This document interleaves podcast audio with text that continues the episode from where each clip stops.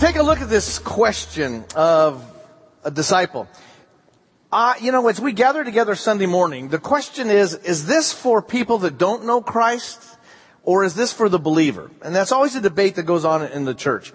I personally think the most attractive thing to a person of the world is a man or woman in love with Christ. They may not understand it, but they're really attracted to it. Have you noticed you're attracted to things you shouldn't be? That's why uh, Caltrans and LAPD had to put up so many signs. They said, "Don't come near the bridge." What does everybody want to do? Go to the bridge. Have you ever noticed when you're driving all the looky-loos when there's an accident on the other side to stop? What attracts you?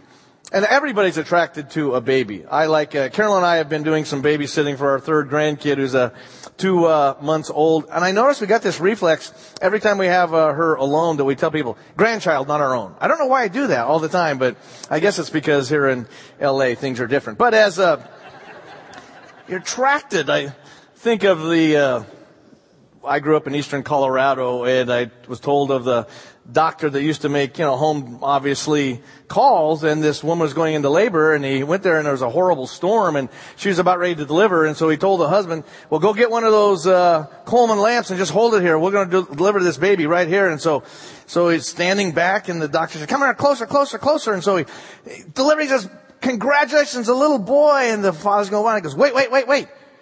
Get that lamp over here. Just a minute. And he looked and he said, there's another baby. And the bride said, a little girl. And the father's like, wow. And he said, wait, wait, wait.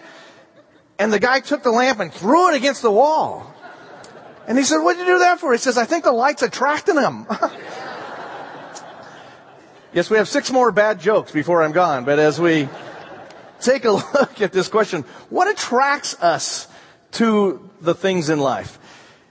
Any guide, any of you that have done whitewater rafting will know any guide who is worth their salt, whoever she or he is in white water, will get up and look out at that river before they get in. They may have gone down that thing a thousand times. But what they're doing is something called reading the river. Because that same river, the rocks haven't moved or anything. But if there is different volume of water and even something as subtle as temperature, what was a fun spot yesterday could be a fatal washing machine where you get caught in it. And so any good guide reads the river to know how to take it. And another thing they'll try to get through your mind and mine as well as a tourist coming along is we get into choppy water, you dig that oar deep. The more you are in hard water, the more you put your oar in deep, you control the boat, the river doesn't. The worst thing to do is to pull back in white water and not engage the river. And the worst thing for you and I to do in the incredibly fast moving world we live in and talk about whitewater rapids is to pull back rather than putting our oar deep and digging in. And the best way to engage, believe it or not, is what you're doing right now. Worship. Worship corporately we'll look at next week and worship privately this way. And why it is so important, and as Paul urges Timothy, and we're going to see even more. Keep reading scripture. Keep in prayer. Keep in worship. Why? Two reasons. We become what we worship. We absolutely do. And we behave like we worship. We become what we worship. You have ideals and I do too, and then we have the real values. And worship sifts those out and makes ideals become values in your life and mine. And second of all, we behave like we worship. Your interaction with people today, in your family and your friends, or in the classroom or in the office, is a mirror of your relationship with God. The vertical and the horizontal are bound together. And the more we can get our relationship with the Lord on track, the more our relationships with the people we live with get on track. Robert Frost said a great thing. He said, love is an irresistible desire to be irresistibly desired. Love is this irresistible desire to want to have somebody else want us. If God is love, it's not that God has love, God is love. Love is not God, there's a difference. If God is love, He has this irresistible longing for you to want Him the way He wants you and me. And this is what Paul is trying to get into Timothy's head and heart. Let's turn back and take a look at this a little closer. Turn over to the fourth chapter, page 964 in your Pew Bible. Thinking of uh, worship, I think of the little boy who was said his, to his mommy after going to church, and I tell you, you know, a lot of a Catholic, Lutheran, even a lot of Presbyterians used to be, you had that child in here in worship, not in Sunday school, so they would learn how to do both. But he said to his mom, Mom, what's the largest number you've ever counted to? She said, I don't know. You mean like one after the other? Maybe 300? He goes, I counted to 2,332. She goes, wow, well why'd you stop then? He said, because the worship service was over. But here in the fourth chapter, in verse 1, now the Spirit expressly says that in the last times, pause, the last days is sequential, not chronological. We are in the last days.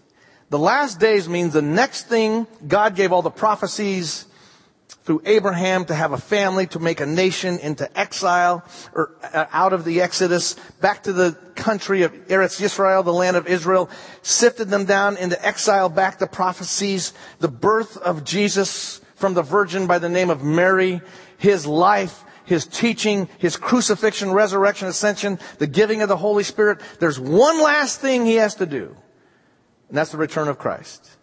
So we are in the last days. Now I think that there will be a period of time, whether the seven years of revelation or what, will be compacted. One generation is going to get the final gun lap. And if you and I are approaching those days, and I think so, I've been wrong two other times, but I think that we are getting very, very close to that. And what's so important, the way that we go through this choppy of water, the worst time the world has ever seen, we're not there yet. You think things are bad. They're not even close to bad yet. And when they get to their worst, when, if it wasn't for God's return in Christ, the world would perish. That at that time, He pours out His Spirit on the church like He's never has before. Now the Spirit expressly says that in latter times, some will renounce the faith by paying attention to deceitful spirits and teachings of demons. Through the hypocrisy of liars whose consciences are seared with a hot iron. They forbid marriage and demand abstinence from foods which God created to be received with thanksgiving by those who believe and know the truth. For everything created by God is good and nothing is to be rejected, provided it's received with thanksgiving, for it is sanctified by God's word and by prayer. Now, he's saying this extreme asceticism that is going on. There are some that are saying God doesn't, God wants you to not enjoy good food, good drink, enjoy the beauty of life. God wants you to be ascetic. He's always fighting that, but he's also fighting the hedonists that say that life is nothing more than pleasure.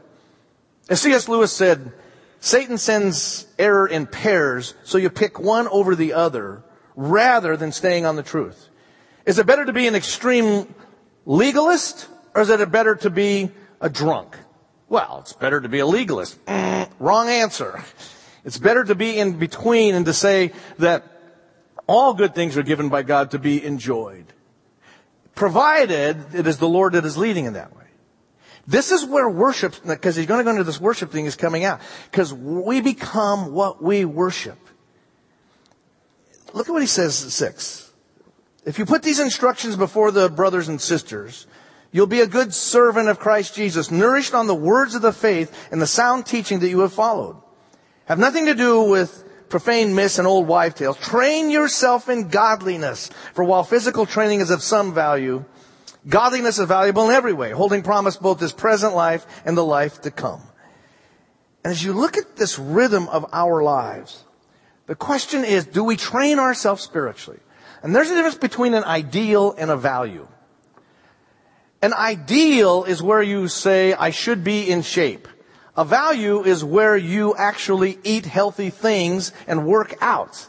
An ideal is I should economically get my house together. A value is where you take the self-sacrifice to get it together. I have an ideal that I want to be in shape. And people tell me that eating vegetables are really good for you. And I think that every time I walk past a salad bar, I think about that. And I, as I told you before, if you could deep fry a salad, I'd eat a lot more of them. But it's, a value, if you value it, you're going to do that. It's an ideal to say, I should love the Lord. A value is what you are doing. The very first thing that God sanctified after He made everything was what? Time. Not a place, not an action. On the seventh day, God hallowed it and made it holy. The Shabbat, ha- hallowed holy day. You can't be holy with the pace of life that the average American lives. It's flat out impossible. You can learn a lot of things. You can be down on yourself and beating yourself up for not being that way. But if you don't get a rhythm to your life, take a look over, turn with me over to Mark, the first chapter. The very first thing, and of course, Mark, not only does he have a great name, but on Mark, the first chapter, page 812 in your Pew Bible there, in the 35th verse, 813. Now, as you know, uh, Luke has the whole story of the great birth narrative. Matthew has the genealogy. John has the prologue in the beginning. Mark just bang right out of the block says the beginning of the good news, the gospel of Jesus Christ, the Son of God. And then he la- blasts in. It's kind of the gospel of action, which we studied some years ago. Bang, bang, bang. But look at what he pauses in the very first chapter. And John Mark who was probably the first to reduce the gospel to writing, look what he puts here in the 35th verse. In the morning while it was still very dark, he got up and went out to a deserted place, and there he prayed. And Simon and his companions hunted for him. This is great, and they rebuke him. And when they found him, they said to him, everyone's looking for you. He answered, let us go on to the neighboring town so I may proclaim the message there also, for this is what I came out to do. And he went throughout Galilee proclaiming the message in their synagogues and casting out demons. Right away, the first thing Jesus does, he has to get up so early to go out to be with the Father. Why? Because Jesus said, I only do not what I think is right. I only do whatever I see and hear the Father doing. And he said, if I don't hear the Father, I don't know what to do. Jesus didn't land with a map that said, you know, on Tuesday you gotta heal this widow, and on, on Wednesday you're gonna be walking on the water, on Thursday you're gonna be dividing some loaf. He had no idea, because when he emptied himself to kenosis, but he was 100% dependent on the Father. And the only way he could do is to have the time to do that. And it's in the rhythm of our lives, and I don't think you need to be a legalist about this, but you have to be really intense about it that if you don't set aside time, if it's early in the morning before the day, or if you're more awake at night before you go to bed, maybe it's on your lunch hour, to sit down with a cup of coffee or some hot tea and some scripture and to say, Lord, speak to me, you can't be a disciple. It's impossible. Any more than you can play for the NFL and think you don't need to work out. It's just not going to happen. Or to think any more that you can play with one of the bands like up here and not practice. It's not going to happen. And so as we, and it, because God doesn't get down on us and have us do that, it requires accountability. That's why these small groups and why we have so many different ways to be able to help us to be able to say, hey, how are you doing in your growth in that way? Carolyn and I, uh, we, uh, people often ask when do we pray and normally, uh, believe it or not, it's uh, after we get done working out. I love to go walking with her, whether it's down at a walking down here on Balboa Park, walking around, or over on the west side, walking there. And usually, I find I used to love to be able to run before my knees gave out, and so now I put on uh, some different gospel tracks while I'm working out 24-hour witness with the best gangster rap. It's really a moving time uh, to do that. But we just find we kind of walk and we picture our family, we picture you and pray for you, and like Christ was walking us with Emmaus. Wherever you can find is the best place to be able to do that setting aside that, that time of private worship. And this is what he is saying to him. What do we as Americans worship? We certainly worship fame. Can you believe what people will do to be noticed? I mean, it's unbelievable. How about that woman that just lied about winning the lotto a few months ago? She never bought a ticket, but she said that she had won it. Why? When they finally got on her, it was so that when people interviewed her, she'd be recognized. If we worship fame, we become nothing more than attention seekers. That's how we're made. What about money? We just become a money machine. My goodness, what people will sacrifice on the altar for money? Pleasure? Long ago, uh, when I was doing my undergrad in psych, before uh, PETA came around, we used to be able to do experiments on rats. And I remember that we used to put a little electrode in the hypothalamus of a rat. It's a pleasure center. And so when he hits this plate, it feels good. You know what that rat will do? He will beat that lever till he passes out. And then when he gets up, you know what he does? Starts hitting it again. How many people just live for the pleasure of now, of the moment, and we like the little rats beat that lever until we pass out? That's why Celebrate Recovery and other things can help us to be able to step out and reach out there. How many of us worship power? Oh my goodness. That somehow that we have to have the power over others and over our own lives. But when we worship Christ, we become as Christ. And the interesting thing in that, when you lose control, when you lose your life, you gain it. When you lose you being the source of everything, God not only says, I throw all this in, but you gain Him as well. And that's what He's saying. Turn back over to 1 Timothy and we'll finish this up in verse 11. So He's reminding them what they're doing and how different this is than what they were at. And so He tells Timothy in verse 11, these are the things you must insist on and teach. Let no one despise your youth, but set the believers an example in speech and conduct and love and faith and purity. Until I arrive, give attention to the public reading of scripture, to exhorting, to teaching. Do not neglect the gift that is in you, which is given to you through prophecy with the laying on of hands by the council of elders. Put these things into praxis is the Greek, practice, action. Devote yourself to them so that all may see your progress. Pay close attention to yourself and to your own teaching. Continue in these things, for in doing so, you'll save both yourself and your hearers. We become what we worship, who we worship. And we forget who we are when we don't. 1969, a gentleman by the name of Henry was having about 12 to 15 grand mal seizures every other hour. This is long before all the brain mapping and the surgery of today. And poor Henry was having this, he was going to die. And William Penfield, a neurosurgeon in Toronto, attempted something that had never been attempted before. He split the corpus callosum, which they do quite a bit now today, to stop this grand mal seizuring. But when he did that, he unknowingly cut all of Henry's long-term memory and a lot of his short-term memory. And every time he met Dr. Penfield, every morning, it's like he, Henry had met him for the very first time. Horribly, one memory he did retain was his great love for his uncle who had died three years earlier. And he always asked about his uncle every day and grieved like he had heard for the first time. Every day.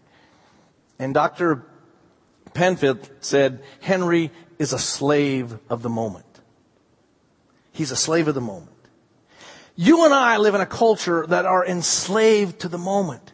We forget who we are. And Paul is telling Timothy, don't forget who you are. You're not an evolutionary bag of neurochemicals with no purpose floating in the space out there. That's just a result of your environment. You are a son, a daughter of the living God. And God went to great pain and great effort to save you and to perfect you, and your future is glorious. This isn't just a self talk, self pump up sunshine to yourself. This is hardcore reality. And when you come in here and you realize not just the things that you have done wrong and I've done wrong, but we realize how much God loves us and the incredible, He's done this thing. He's won already and that we are going along and participating with Him in salvation, life gets a whole new meaning. And that's what worship's about. Just like last week when we were looking at scripture, you have to be able to piece it together and know. And if you don't, the less scripture you know, the less the Holy Spirit can lead you.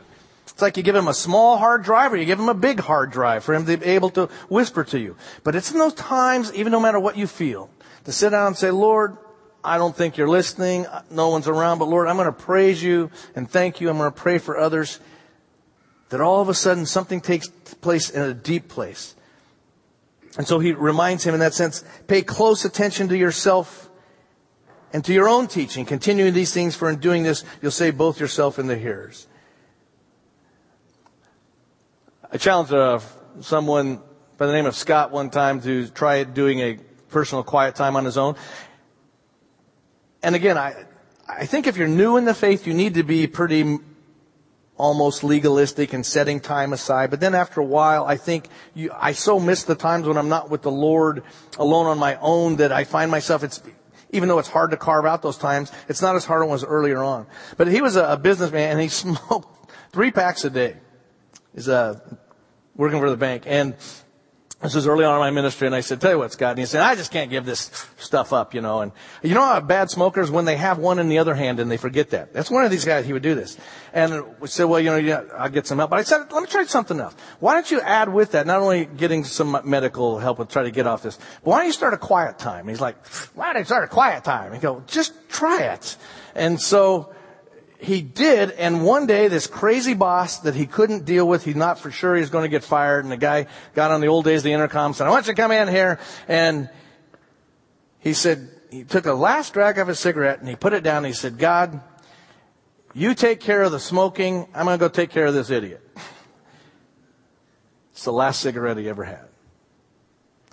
Now, I'm not saying when you have a quiet time, you lose weight, your teeth sparkle, and you never have to rotate your tires. I'm not saying that. I'm not saying all of a sudden the parking spaces magically open up. I am saying when you get to a place where you know how to give things to God, that He does take the things that we've been carrying around too much. Jesus said, come to me all you who are tired and heavy laden. If you're feeling a burden and you're connected to Christ, guess what you're not supposed to be carrying? The burden. And again, I'm not making light of the sorrow and the pain and the hardship that we have. Not at all. But there comes a place where we have to learn to let Him take the weight from us. We not only become who we worship, we behave like we worship. And he's saying, Timothy, and for any of you in here that you think you're too young, Timothy, remembers probably in his mid twenties. Paul's probably 58, about my age. We're estimating that. He's writing to him in the next Timothy we'll see in five years later when he's on death row, he'll remind him of these things. He's saying, Timothy, don't anybody tell you you're too young.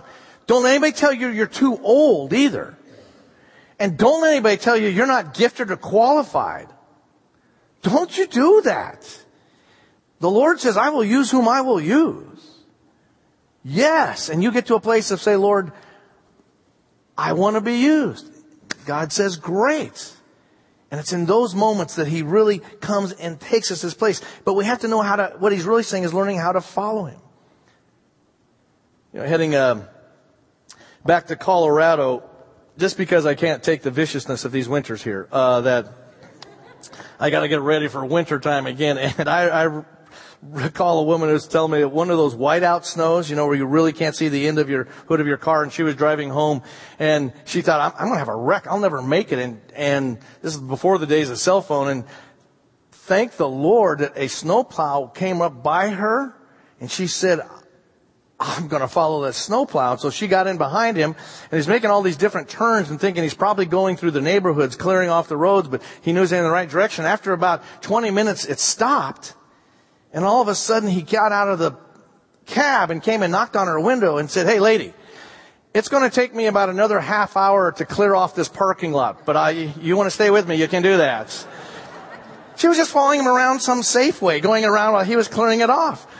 And how many us we get so close, it's such a whiteout, if you will, out there, we're following the world and it doesn't know where it's going, and it's when we step back and go, whoa, okay, now I see what life's about. Yeah, love is good and to have a boyfriend or girlfriend or husband or wife, but it's not salvation. Yeah, to make money is good. I, I like money. If you don't like money, give me your money. I like money. Yeah, it's good to be successful and have joy and to have even health, but you know what? It's not God. God is God. And when I can realize and find in this, Francis said as we sang his song, until God is all you have, you'll never know that God is all you need. Until we get to that place, and someday we're all going to let go of this world. And we're all going to stand there and we're going to say, Aloha oi to this journey. And at that moment, I think that we will, those of us that have been walking with the Lord, even though death is such a weird reality, and none of us thinks it'll happen for us. I tell you, my favorite line is Woody Allen. He says he doesn't mind dying. He just doesn't want to be there when it happens. You know, that, that, that sense of, what is this about? But I think when we stand before the Lord, so many of us are going to do the brewer salute and say, what was I doing? And God will say, enter into the joy of the Lord, come on in. I think we'll say, what was I worried about? And he'll say, yeah, I was trying to ask you that, but you never did return my calls. Never did have that time to sit down and where I could tell you how dear you are to me, how powerful I am, the new things that I was going to create with you. But come on in anyway. And my job as your pastor is to make sure when we stand there before that day that that doesn't take place. It's up to you to be able to put your own oar into the water and to get your own act together. But it's my job, and the best way to do that is to have you do the ministry. As we always said, our job is to lay down the track here for you to care for others and for you to pour your life into others.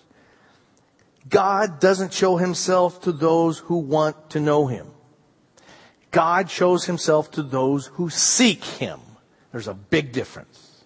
And when we seek the Lord, as you are doing right now and even watching online, God is right there with us. And as we come together and sitting with that cup of coffee and not just show me what to do and how to bless me, it's also a time of saying thanks. This next week is the first week of uh, October. Can you believe that already? And I think that a lunch will take place between uh, two co-workers, Jermaine Washington, African American, and Michelle Stevens, Anglo girl. And while they'll have a lunch, she will take him out to lunch to say how much she appreciates him. When he was 26 and she was 23, they were working together in the same office. I think it was for a FedEx or something. And she was going into renal failure. And Jermaine Washington, no relative of her, no, wait, didn't go to school or anything together, just a coworker, but a Christian, said, I'll tell you what, I'll give you one of my kidneys. And he did. And so she takes him out for lunch every year to say thank you for a kidney. you think, well, God, wouldn't you at least do dinner? but what she's saying is, I'll never forget this. When we come here, it's to say thank you for God not giving us one of his kidneys but for giving us his very son in exchange for us. You become what you worship. Watch your worship life. And you behave to others the way you behave with him. Let's pray, shall we? God, we do praise you and thank you that you have loved us, this irresistible desire, this irresistible love pursuing us chasing us down even when we run away from you and shake our fist at you. Even when we fall, because God, we just can't quit this crazy disease called sin. Even when we're so angry with you because life didn't go the way we want, that you never let us go. And you just pick us up in those big strong arms and you put us on your lap and you hug us as our Heavenly Father and whisper to us, it is all right. I will never leave you. I will never forsake you. So Lord, I pray for us that Lord, we would learn the beautiful glorious thing of worship. Worshiping you not just when we set aside and worshiping you when we come here, but worship you, Lord, as we're driving, to love you and to share all of life when we're at work or in the classroom, when we're standing in Trader Joe's, God, when we're standing in line at Wells Fargo, to be able to whisper up prayers and gratitude and to simply share life with you. Thank you, Lord. And as we come to you now, part of worship is saying that we love you more than the shekels that you have loaned to us for this journey. As we give to you with our tithes and our offerings, I pray, Lord, that you would bless the gift and the giver alike. For those, Lord, that can only give a little that are just so broke, God, give them faith and meet their need. For those, Lord, that can give to you from, give them the spirit of generosity. Those that need food and clothes and medicine that are so less blessed than we are, God. Take it and multiply it and may Jesus get all the attention. It's for His sake and His name we pray. Amen.